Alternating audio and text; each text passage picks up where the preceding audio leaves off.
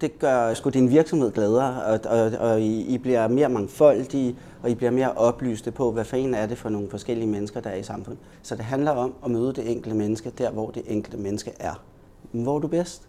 Hvor skal jeg bruge dig hen lige nu? Og det har jo ikke en skid med diagnoser at gøre. Det har noget med lederskab at gøre.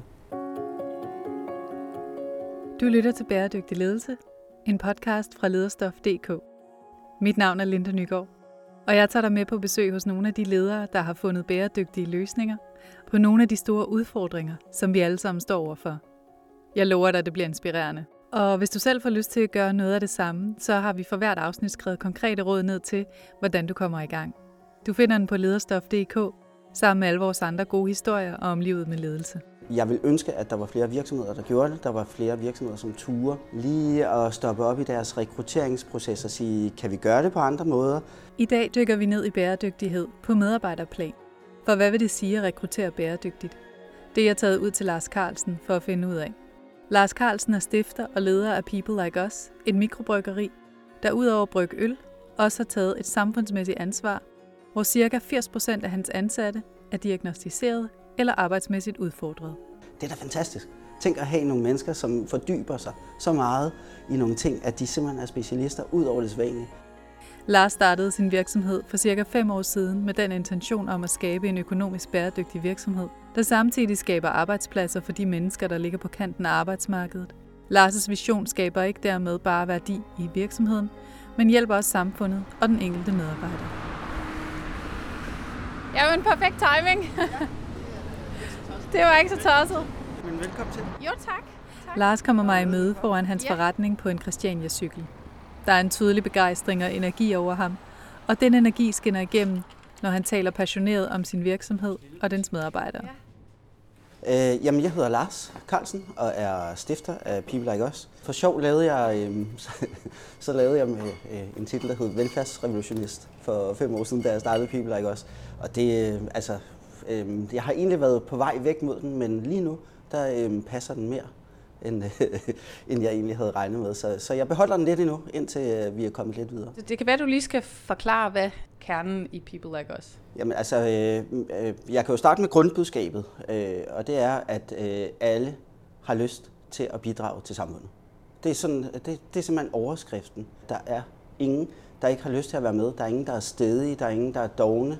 Øh, men der er nogen, der har brug for en anderledes hjælp, end, end øh, det vi tilbyder i samfundet lige nu. Ikke? Så People Like Us prøver sådan lidt at udfordre øh, folks forståelse af, hvad forskellighed er, hvad diagnoser er, hvordan vi skal være sammen. Ikke? Ja, og det gør vi gennem øl. I en rundspørg lavet af Autismeforeningen i 2019 viser det sig, at kun hver tiende med autisme er i ordinær beskæftigelse, og hele 38 procent er på kontanthjælpslignende ydelser. Ifølge foreningen kan det være skadeligt for det enkelte menneske ikke at blive værdsat og anerkendt som arbejdsdygtig. Og hvorfor startede du det her initiativ? Jamen, jeg er uddannet skolelærer, øh, og har altid været inden for specialområdet, og har altid set de her lidt øh, skæve, anderledes, øh, krøllede, dejlige hjerner, som øh, kan noget helt andet end, end det, vi kalder normalen. Og de hjerner har vi virkelig svært ved at øh, rammesætte, og øh, vi vil så gerne have, at de skal være ligesom alle os andre. Og øh, altså mit bud, det er jo, at vi skal lade de her hjerner være, og lade dem vokse, og lade dem udvikle sig, som de er, fordi så får man meget mere ud af dem. Altså der er meget mere potentiale i at lade dem være, og udvikle sig med det, de nu er interesseret for, end at vi prøver at skabe en normalitet, og hvordan alle andres hjerner virker. Sådan skal I også være. Ikke? Hvis vi tager ind for, for autisme, så er der jo øh, hjernen er sgu lidt anderledes, ikke? og den, øh, den har det med at fordybe sig i nogle ting, som giver mening for det menneske. Altså, og det kan være mange forskellige ting. Øh, særinteresse. Den fordybelse øh, gør jo, at man faktisk bliver specialist. Det er da fantastisk. Tænk at have nogle mennesker, som fordyber sig så meget i nogle ting, at de simpelthen er specialister ud over det svanlige. Det kan også være at, at perfektionere og feje. og være virkelig dygtig til at feje. Tænk at have en særinteresse inden for at feje, at det her det er bare det fedeste, jeg ved. Ikke? Og, så, øhm, jamen, og så kan vi tage paletten fra at feje og til at måske at brygge øh, lave opskrifter til en øl, og så hele vejen imellem der. Øh, så det handler jo om at vise, at, at, at der er en funktion til alle i, i en virksomhed. Ikke? Ja. Hej Ulrik. En af de medarbejdere, der har stor glæde af Lars' initiativ, er sælger og eventkoordinator Ulrik Christensen. Ulrik møder ind, mens jeg sidder og taler med Lars Carlsen, og jeg fanger ham, inden han skal i gang med at planlægge aftens event, en beerwalk, som han skal stå for. Hvordan fandt du det her sted? Jamen, jeg blev headhunted af min øh, psykolog, som jeg plejer at sige, når folk spørger mig. Øh, jeg har tre børn, som har øh, autisme og ADHD, og har ligget i clinch med systemet i ja, 7-8 år. Så det har kostet mig rigtig meget, inklusiv øh, ægteskab og så videre, øh, helbred. Fra ellers har været en virkelig stabil øh, hvad skal man sige, skatteborger. Så fordi man ikke får den hjælp, man skal have i systemet, så jeg går selv den stærkeste ned med fladet også. Jeg fornemmer en tydelig arbejdsglæde og stolthed hos Ulrik, når han taler om People Like Us. En arbejdsglæde, der får Ulrik til at køre i et alt for hårdt tempo. Et tempo, som Lars får Ulrik til at give ned for. Det var faktisk rigtig svært for mig, fordi at, øh, jeg følte jo, at de trak tempoet ud af mig og lukkede luften lidt ud af mig og så videre, hvilket jeg jo så erfaret sidenhen, og det var rigtig godt, fordi det var faktisk det, de skulle. Fordi jeg, jeg kan ikke køre i det tempo længere, som jeg har kørt i, i et altså, kværnende, hæsblæsende tempo. Jeg har aldrig kunne forstå i rejsebranchen, hvorfor der ikke er nogen, der har kunnet det samme som mig. Så jeg må også erkende, at, øh, at min hjerne den er, øh, den er godt slidt efter alt det, jeg har været igennem. Men for mig er det bare holdepunktet i, øh, i mit liv, øh, at kunne, kunne have det her også et eller andet sted, også selvom at der foregår alt muligt andet øh, på de andre linjer. Så, øh, så det, at, øh, at man har været en del af det her, det, det er sindssygt vigtigt. Lars Carlsens metode er ikke at se begrænsninger, men potentiale i den enkelte medarbejder. Og den tilgang har Ulrik taget til sig og bruger selv i sin opdragelse af sine piger. Og jeg gør egentlig øh, det samme, som vi gør herinde. Finder ud af, hvad er det, der motiverer pigerne, og hvad er det, de, øh, de bestemt ikke bryder sig om. Og det er at få autismeprædikatet på hele tiden, og få at vide hele tiden alt det, de ikke kan finde ud af. Fordi det fjerner folks selvtillid. Og det er den tilgang, der løfter alle Lars' medarbejdere. Der sidder også en oppe i bogholderiet, som er en fuldstændig fantastisk case i, øh, i huset øh, som virkelig, virkelig, virkelig er blevet løftet fra da jeg så hende første gang, hvor jeg tænkte, nøj, hun, er, hun har det skidt, ikke? Altså, og nu sidder hun bare og ligner en sol, og hun sidder og arbejder deroppe, og det har med at være en dejlig rejse også, øh, synes jeg, og hun er knalddygtig. Og det er så fedt at opleve, så, øh, så det, giver, det giver god mening. Må jeg tage et billede af jer to, eller, vil, eller hvad? Tør vi det? Selvom de er chef og ansat, så virker Lars og Ulrik som to gode venner, der har en fælles passion for den her virksomhed. Og ikke mindst, da de med pjat og store smil stiller op med Ulriks arm om Lars' skulder, så jeg kan tage et billede af dem. Det er, hvis du sådan skal komme med et helt konkret forslag til andre virksomheder, hvordan vil, hvis man nu skal i gang, ligesom sige, okay, jeg vil fandme gerne øh, være bedre til at, at fagne bredere, når jeg skal ansætte. Jamen, hvordan gør man det? Øh, det er jo meget forskelligt. Ligesom mennesker er forskellige, øh, så, så er det jo meget forskelligt fra gang til gang. Øh, så jeg vil sige, vi har ikke, altså, vi har ikke en metode. Vi har ikke en, øh, en præmis for at gøre det. Og jeg, jeg har det også sådan, at med det samme, du har en metode, og du har en præmis, så har du allerede fejlet, fordi så er der en masse mennesker, du taber på vejen der. Ikke? Så det handler om at møde det enkelte menneske der, hvor det enkelte menneske er. Det er jo virkelig øh, svært at sige til en virksomhed, at det er sådan, du skal, du skal gøre det. Men jeg vil ønske, at der var flere virksomheder, der gjorde det. Der var flere virksomheder, som turer lige at stoppe op i deres rekrutteringsproces og sige, kan vi gøre det på andre måder? Er der en anderledes form for, hvordan vi får, får mennesker ind på vores arbejdsplads og får dem til at, øhm, at trives? Fordi hvis man lige giver sig den tid, og det drejer sig altså om, at man giver det en måned eller to, så finder du faktisk nogle mennesker øh, og, og lærer deres kompetencer at kende på en helt anden måde, og kan bruge dem meget mere bredt. Altså virksomheder skal være meget mere nysgerrige i, at i stedet for at sige, det er det her, vi har brug for, ikke? altså lige præcis den her ting, vi har brug for i vores virksomhed, det er det, du skal udfylde. Så vil jeg sige, nej, vi har brug for et menneske, altså vi ved godt, der er nogle, nogle, nogle roller, de skal udfylde i virksomheden, men det kan jo øh, brede sig, og der kan vise sig at være gemt meget mere i det menneske. Ikke? Altså det er ensporet at sige, at det kun er virksomhedens øh, ansvar. Der er nogle kommuner, der har nogle borgere. Der er faktisk en lovgivning, som gør det muligt, at man kan få nogle mennesker ind i øh, afklaringspraktikker. Øh, så langt hen ad vejen, så inden jeg har ansat nogle mennesker, så er de enten kommet øh, frivilligt hos mig. Vi starter altid med at arbejde med, hvad er du bedst til, hvor er dit potentiale? Og så finder, øh, så finder vi jo ud af i, i fællesskab, at der faktisk er nogle andre øh, problemer i en virksomhed, øh, noget, der skal ud, noget, der skal udføres. Og så finder man faktisk ud af, at mennesker med autisme ikke er så rigide, som man egentlig troede, de var. Fordi de, det giver sgu da mening, at øh, det her skal laves. Så det vil jeg da gerne være med til at hjælpe til. Og lige pludselig så finder man jo ud af, at der er flere og flere ting, man øh, er, er dygtig til. Ikke?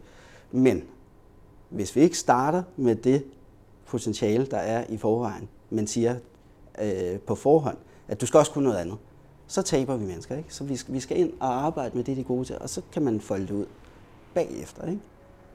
Kan det Jeg kører med Lars Carlsen ud af Værmlandsgade på hans Christiania cykel for at tage hen til deres lager, som egentlig bare er nogle garager, de har lejet. Her møder jeg medarbejderne Tina, der står for logistikken på lageret, og Jimmy, der er i praktik. Hej. Hej.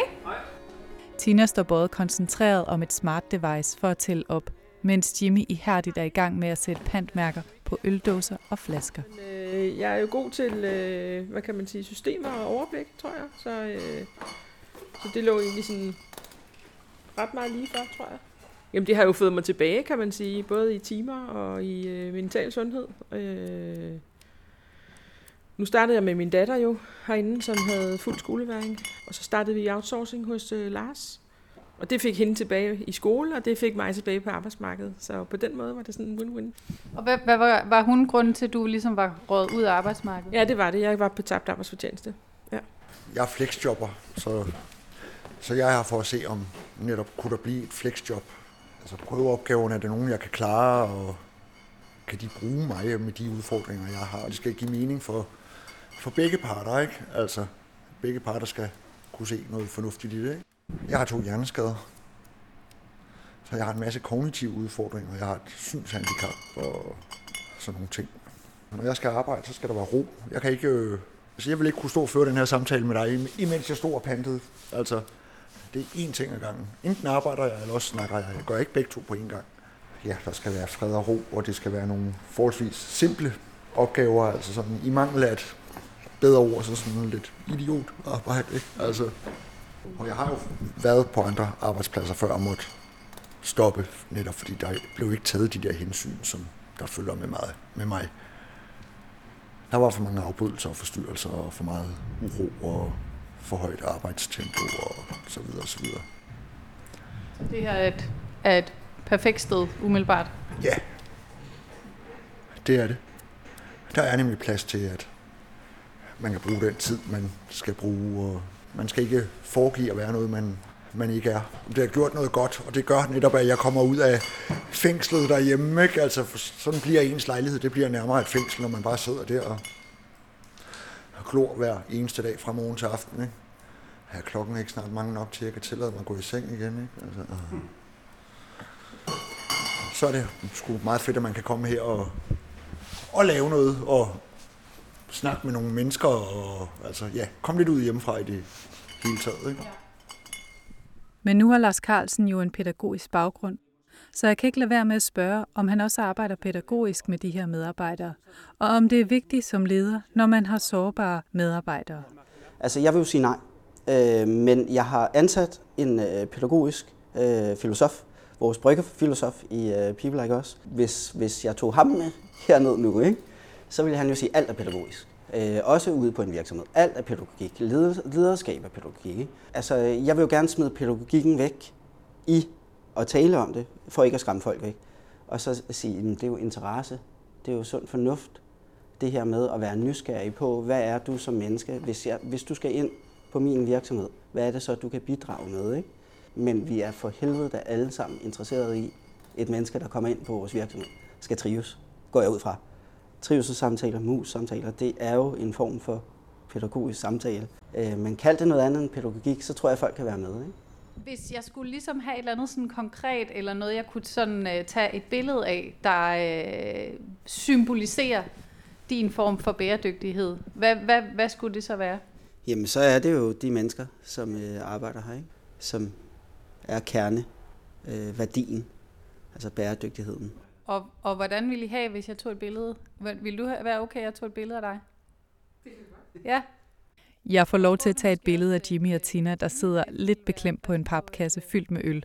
De sidder i en af garageportene, mens Lars forsøger at tage brøden af deres generthed med lidt jokes. Vi får de værste dobbelt her. Så der skal vi altså Ja, også sådan. tak, og undskyld forstyrrelsen. Ja, undskyld Jeg bliver igen kørt tilbage til People Like Us' kontor og får lige et sidste råd ud af Lars, inden jeg forlader ham til resten af hans arbejdsdag. Et råd til, til andre virksomheder og ledere, det er, at, øh, at man tør at kigge meget mere øh, opmærksom på, at der findes faktisk øh, forskellige måder at lave, lave bundlinjer på. Ikke? Så øh, der skal man starte. Så det er jo, øh, der er vi jo oppe i bestyrelsestoppen, ikke? Altså, at de skal, de skal ture, ikke kun at tænke, øh, hvordan kan vi toppe vores bundlinje til næste år? Ikke? Øh, jeg tror, at der, der skal man måske bruge de næste 3-5 år til at sige, hvordan kan vi øh, give vores bundlinje mere mening? Øh, I stedet for, hvordan kan vi skabe mere værdi for vores bundlinje, for vores brand? Øh, så, så, så det bliver sådan en meget bredere forståelse af, hvad, hvad, hvad, hvad et brand egentlig kan. Og, og det er jo det, det handler om. En leder skal være nærværende, skal, skal jo helst få det bedste ud af sit øh, personale, øh, Øh, af sine medarbejdere, og det gør man ved at være interesseret i styrker, kvaliteter, svagheder, øh, hvor, skal jeg ikke, øh, hvor skal jeg bruge dig, hvor skal jeg ikke bruge dig. Det tænker jeg også, at vores fodboldlandstræner, han sidder, det er det eneste, han sidder og laver hele tiden, det er at analysere, hvor er de, hvor er de gode, hvor er de, ikke, hvor er de ikke gode. Og hvis vi ikke tør at gøre det, så er vi på den, ikke? Øh, fordi så går vi ud og fejler med vores mandskab hele tiden, øh, og de ryger ned med stress, fordi vi sætter dem til de forkerte opgaver. Det samme er det med et menneske, der kommer ind, som måske har nogle udfordringer. Men hvor er du bedst? Hvor skal jeg bruge dig hen lige nu? Og hvis man starter der, så har du jo allerede startet et, en god relation op. Noget tillid, der begynder at arbejde for hinanden, og så er du i gang. Og det har jo ikke en skid med diagnoser at gøre. Det har noget med lederskab at gøre. Jamen, øh, tusind tak for, at jeg måtte komme og forstyrre dig en øh, hel øh, formiddag her. Jamen selvfølgelig. Det var, det var dejligt at få lov til at fortælle lidt om det, og det var også dejligt. Du har lyttet til Lederstof.dk's podcast Bæredygtig Ledelse. Bag Lederstof.dk står lederne, Danmarks største faglige organisation for ledere med over 130.000 medlemmer. God ledelse gør en forskel. En forskel for mennesker, bundlinje og miljø. Både det miljø, vi arbejder i, og det, vi trækker vejret i. Derfor hjælper lederne dig med disciplinen bæredygtig ledelse. Så gå ind på lederne.dk og få mere inspiration, viden og konkrete værktøjer til dit arbejde med bæredygtig omstilling.